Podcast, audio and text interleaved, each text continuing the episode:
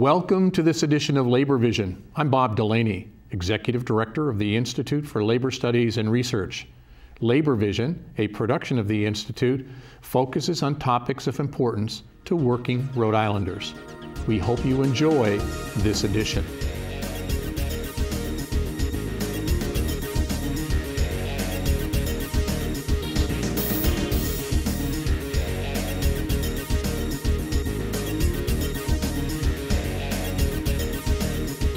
Please join me with a gener generous applause for um, our friend and ally, super activist Jen Wood.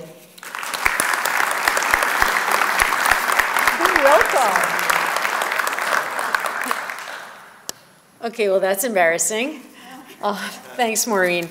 We're just so lucky to have Maureen on our board, and she, every time she comes to every board meeting, it brings us closer to thinking about how our work at the center connects to the labor movement more broadly because we're actually all working on the same things.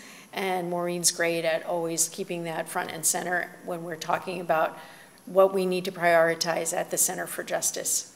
But I really want to thank you for the opportunity to come. This is your convention and executive committee meeting, and it's really an honor to be with you all this evening. A lot of you are old friends. I know many of you, we've been in struggles together. We've been on the same side of the table. We've been on the other side of tables, but we've always been working with respect towards common goals.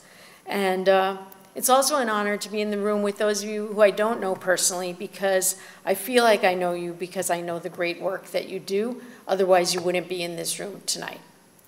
Um, you're in the room because your passion is protecting and expanding workers' rights, and human rights. The Rhode Island Center for Justice was formed in 2015 because we recognized there was, there was a serious gap um, in access to justice for working families in Rhode Island, and now we're trying to work every day to close that gap. We're a small center. We're three full-time lawyers and two recent law graduates who come to us from Roger Williams Law School every two years after and spend two years with us after they graduate to get on-the-job training in becoming a public interest lawyer. We expand our impact by working with community groups to punch above our weight. By partnering with Fuerza Laboral, who is here today, thank you, Fuerza, um, the Immigrant Coalition, parents, teachers, and student organizing groups in the public schools, we're able to serve many more groups who have been treated unjustly than we would be able to help just on our own with our five staff members, which you know you all you all work in places, so you know what that means. Um, like the AFL-CIO, we employ a simple proposition: taking action as a group is more powerful than taking action alone. It's that simple. By joining together and partnering with community organizations, we're able to reach many more working families so that they can gain access to justice that they would never otherwise be able to achieve. Because lawyers are expensive, and we're a nonprofit law center, so when we represent someone, we do it for free. And that's because we have philanthropic support, donations from people like you and many outside this room that make it possible for us to do our work. I don't need to look any further than the AFL-CIO mission statement to guide our work. Quote, we dedicate ourselves to improving the lives of working families bringing fairness and dignity to the workplace, and securing social equity in the nation. That pretty much sums it up. That is also the mission of the Rhode Island Center for Justice. Based on your mission, 80,000 workers are protected by their AFL-CIO bargaining representatives in Rhode Island. This is so essential in protecting all workers because we know that unionized workers' rights that are hard fought become the rights that all workers rely on wage and hour laws, occupational health and safety, protections against discrimination and unfair actions by supervisors, these are all rights that unions have fought and won and that all workers rely on, and many take for granted. The non-unionized workforce benefits from your hard work. History shows us that is true. However, there are 500,000 workers in Rhode Island, most of whom don't have the benefit of union protections, unfortunately.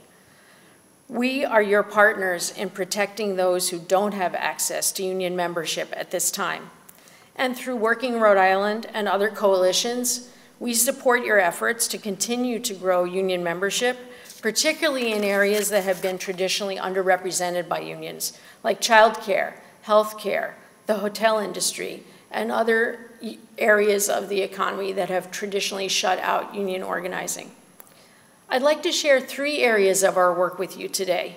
Our work with non-unionized workers who are being robbed by their employers, our work with immigrants relating to their civil rights, and our work to establish a constitutional right to adequate public education. In partnership with Fuerza Laboral, we do identify workers who are being subjected to wage theft in the, work, in the workplace. Most people who just are out there doing their daily jobs are pretty shocked to learn that sometimes workers, especially those who, like immigrants, employers may think do not know their rights, sometimes don't only not get paid minimum wage and overtime according to the law, but sometimes they don't get paid at all. These employers are literally stealing the labor from their workers in full or in part. And I'm not telling the people in this room anything, but there are many Rhode Islanders who have no clue that this is going on or at the wide scale basis that it's going on. Some workers are illegally exploited and forced into substandard wages, and that ends up eroding the ability of all workers to demand fair wages.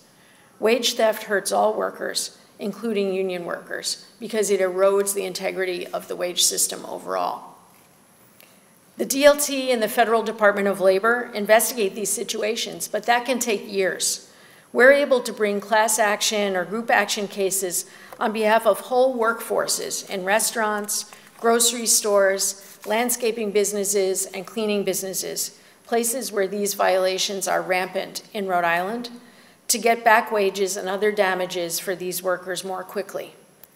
Sometimes groups of workers are owed hundreds of thousands of dollars for claims going back several years, and the investigations of these situations by government agencies can take years to conclude. Low-wage workers often can't wait that long. In these cases, justice deferred truly may become justice denied unless we're able to step in and bring a suit and try and get people the back wages they're owed before they go bankrupt, before they have to leave the state or seek another solution. Doing these cases not only wins back wages and damages for workers whose wages have been stolen, it also changes the practices of the employers, which is a big goal of this work. In one recent case, we brought a suit in federal court in partnership with Fuerza on behalf of dozens of workers, most of whom were immigrants who did not speak English and who worked for a large multi-state landscaping maintenance company. After we filed the suit, and even before we got a favorable wage settlement for these workers, the employer changed its personnel practices to begin officially paying overtime to the whole category of workers who we were representing as our clients. Not only those we represented, but all future hires. To me, actually, that change was as exciting as getting the money back in the workers' pockets for the wages that had been stolen because that meant that all of the future workers in that company were not going to be ripped off.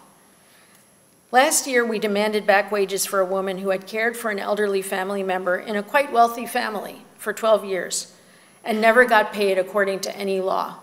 They gave her a roof, over her head and occasional small cash payments. She did everything for the elderly parent of this family, including caring for her during her hospice care. When the elderly family member was dying, the family fired the caregiver with no notice, never even giving her the opportunity to say goodbye to the woman she had been caring for for over a decade. These categories of domestic workers are excluded from a lot of the protection of the wage and hour laws and are also excluded from unionization. But these are desperately needed protections. We were able to demand thousands of dollars of back wages for this caregiver, who not surprisingly was also an immigrant. And the employer thought they could get away with simply not paying her at all.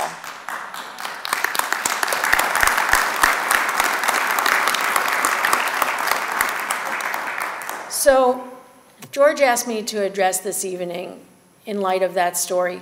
Who needs to be standing up for immigrants in this moment in our country? And I feel a very personal stake in this because I think all of us in the United States have a direct personal connection to immigrant stories. And that it's people who look like me um, and who um, were born in this country and speak English with ease as a first language who need to be on the front lines of fighting the fight for immigrant justice. Um, you know, I, I think every one of us comes from a mixed status background when we think about immigration in the United States.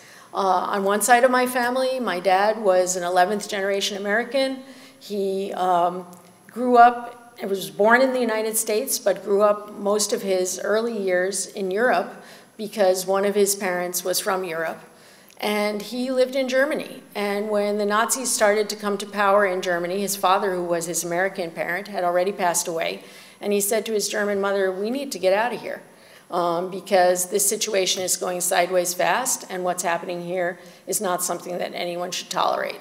So they got on a boat, and this, you know, my dad was born in 1918, so they got on a boat and came back to the United States. And four years later, he was going back to Germany in the US Army. And my dad taught me, based on his experience watching the rise of fascism in Europe, to never trust authority, always question everything, and to stand up for the rights of people who are being oppressed.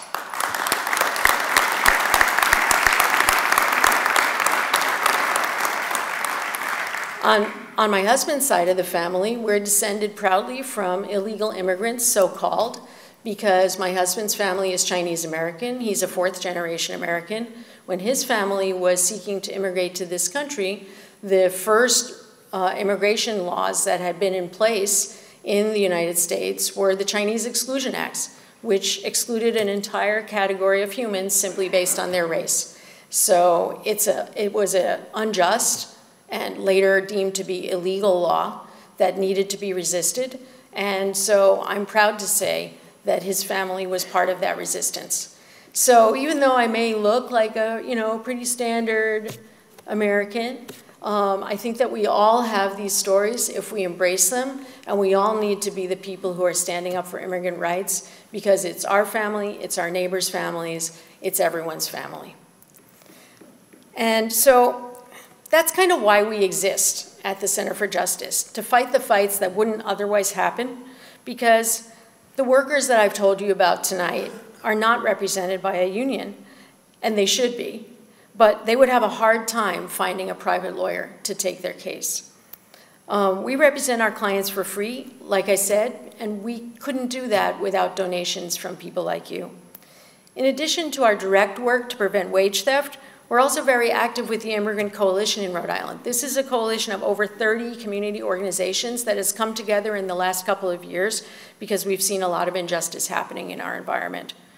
At the Center for Justice, we don't do visa representation, but we work to protect the civil and human rights of our Rhode Island neighbors, many of whom are living in fear.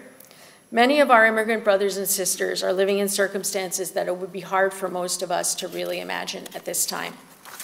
Um, as part of that coalition, we won legislation that provided driver's licenses for DACA recipients two years ago, and we're working to fight for driver's licenses for all immigrants so that people can get to and from work safely, and so that we all know that the other motorists on our roadways are licensed. It's a simple public safety issue. We have support from the Attorney General's office and other on this issues, but unfortunately it's been hard to achieve.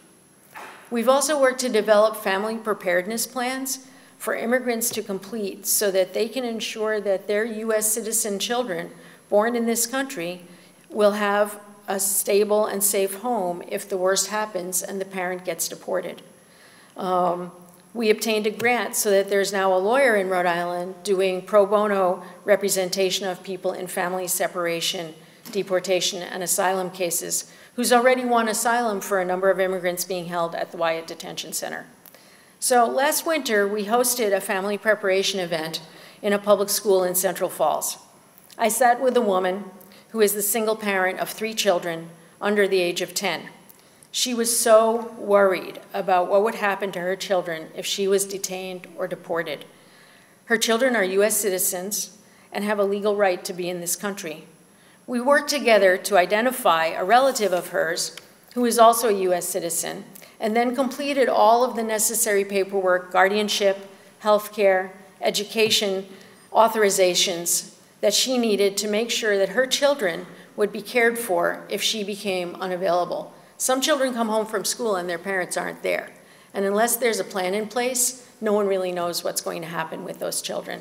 And it can be totally terrifying, even if that never happens, just to sit at home worrying about that happening.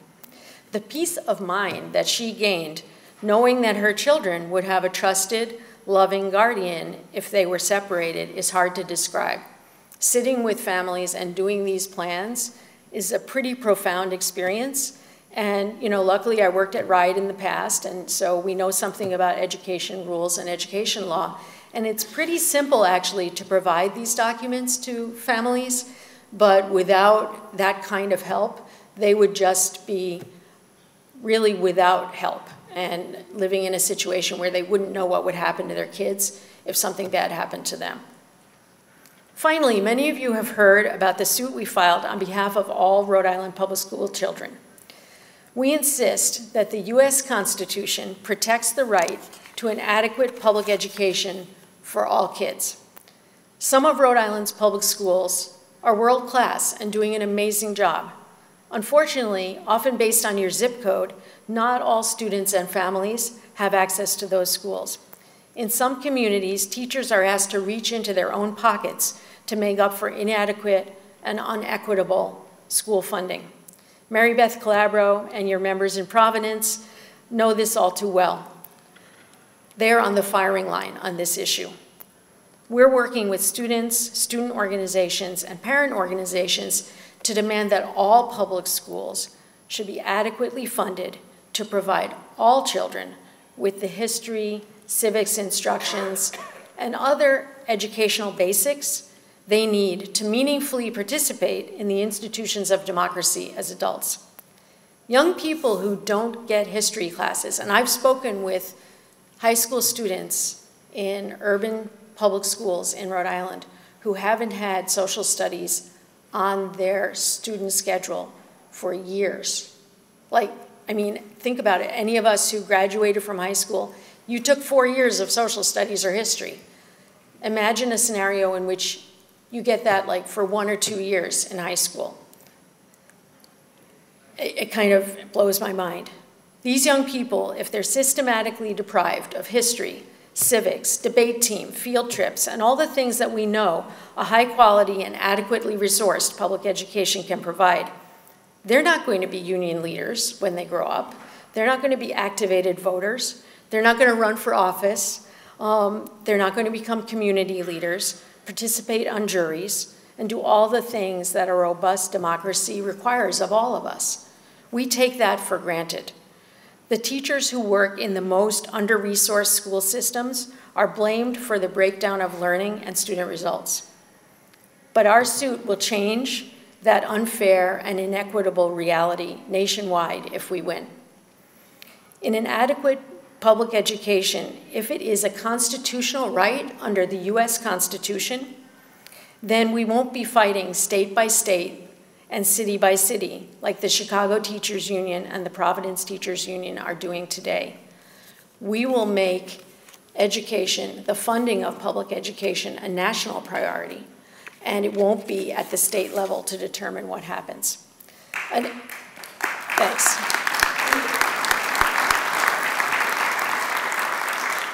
If an excellent public education is a constitutional right, it will be a priority in every year's budget, and it will be protected at that level, at the constitutional level. That's a game changer, frankly, for us as a nation. We're proud to be able to bring that case. Um, and obviously, it has nationwide implications. And I have to um, give a personal note here because one of the people who kind of trained me coming up was one of your lions, and that's Marcia Reback. And uh, Marcia scared the hell out of me when I was a kid lawyer, starting to do work in this field. Um, mostly when I started out, I was representing young people and families in cases, and uh, she schooled me pretty good on many occasions. Um, but, you know, I really feel her presence with me when we're doing this constitutional claim because she would be all in for that proposition. And, um, you know, I feel, I feel really good about that.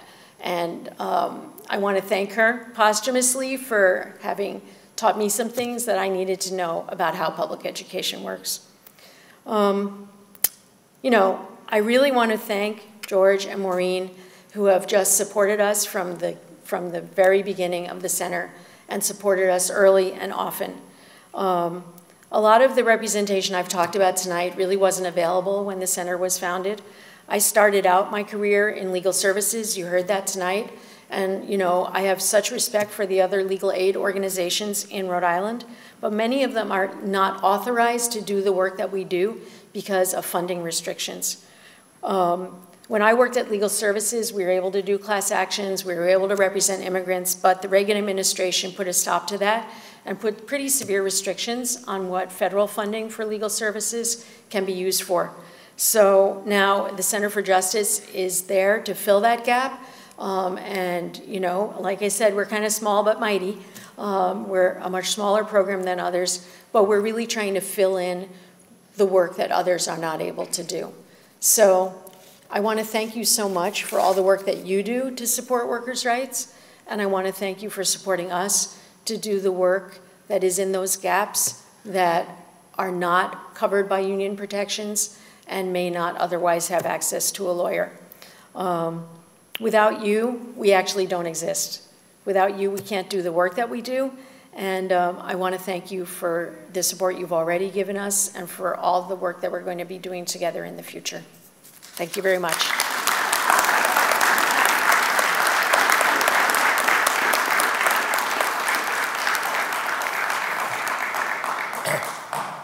I don't know about you, but uh, I think that's a group we could get behind. I think this is, uh, you know, wage theft, immigration rights, constitutional rights to education. If we're not going to support them, who the hell else will? So let's, uh, we'll be planning a few events in the future, so remember some of the remarks today. And, and Jen, thank you for what you do and the fights that you fight for working people, for immigrants, for children, and uh, that was that was terrific. Thank you, thank you, thank you.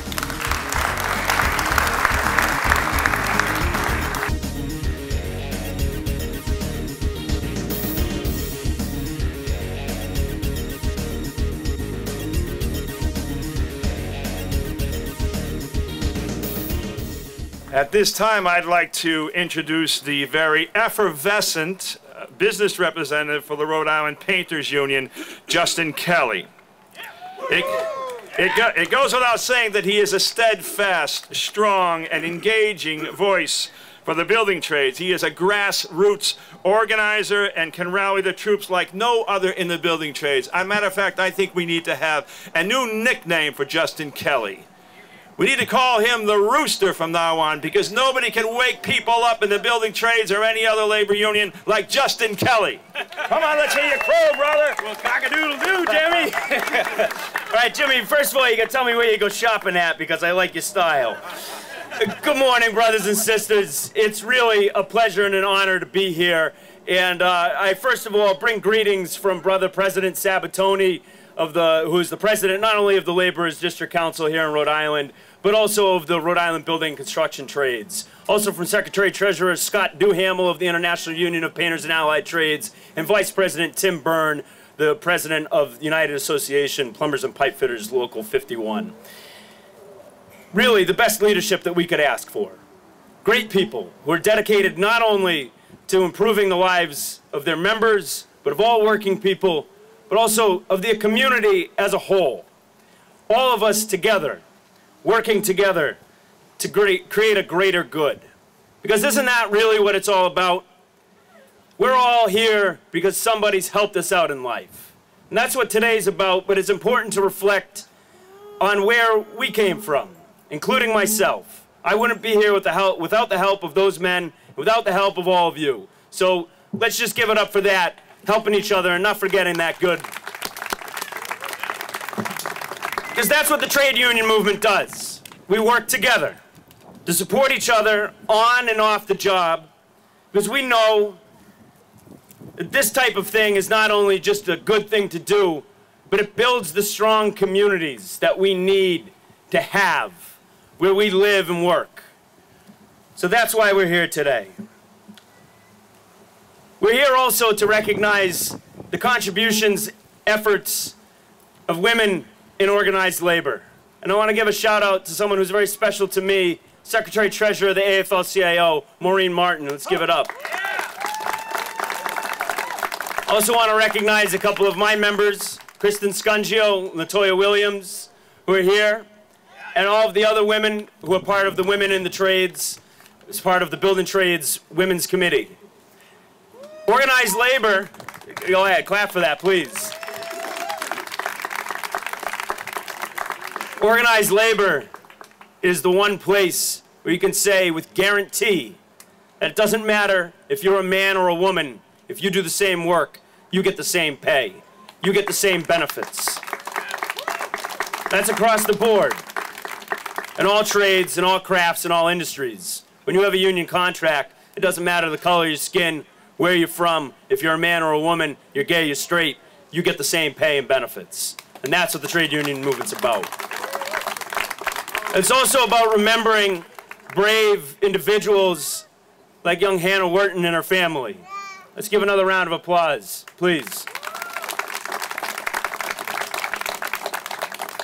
Because that means something. We need to remember those who are here to help, and we need to do it together. So thank you, brothers and sisters. And back to you, Jim. Thank you. Everybody watching that one is there. Thank you, Justin. It is now my pleasure to introduce the Honorable Mayor of Providence, Jorge Elorza. He knows the importance of investing in cities' roads, bridges, infrastructure, and putting those in the building trades to work and keeping them at work. He supports the work of the AFL-CIO and that of Rhode Island public servants who keep our communities running smoothly and efficiently. Mayor, I hope you have Omar with you, do you not? Yes, you do. He's, he's all, you all, whenever you see the mayor now, you see Omar. Thank you, and welcome Omar. Good morning, everybody.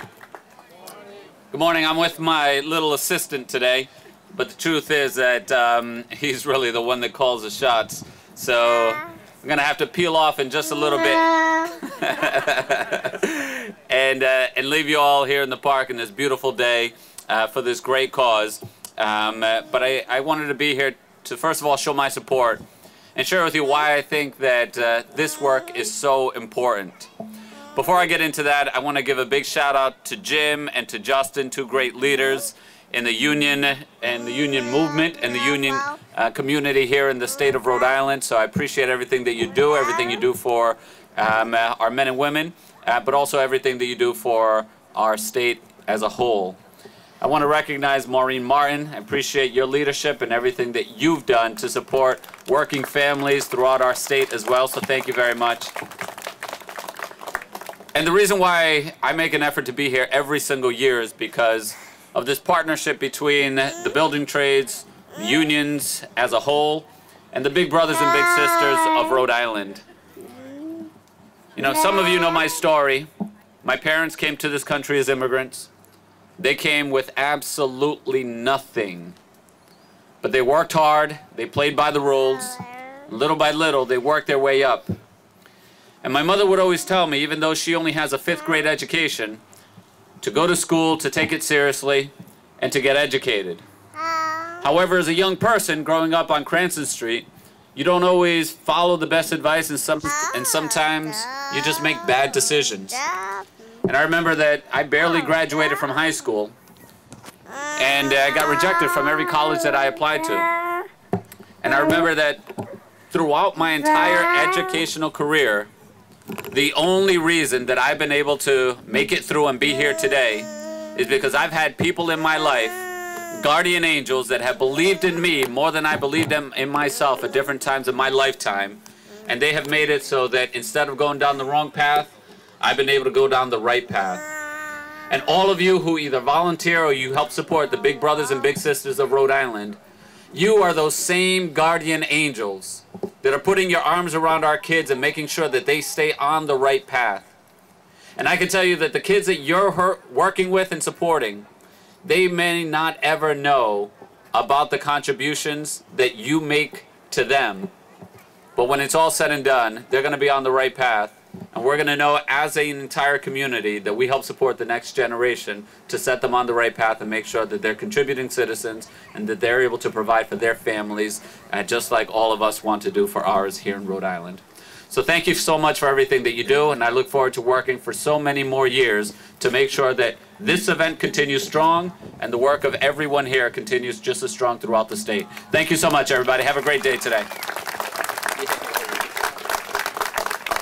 Thank you, Mayor and Omar. That was an excellent duet.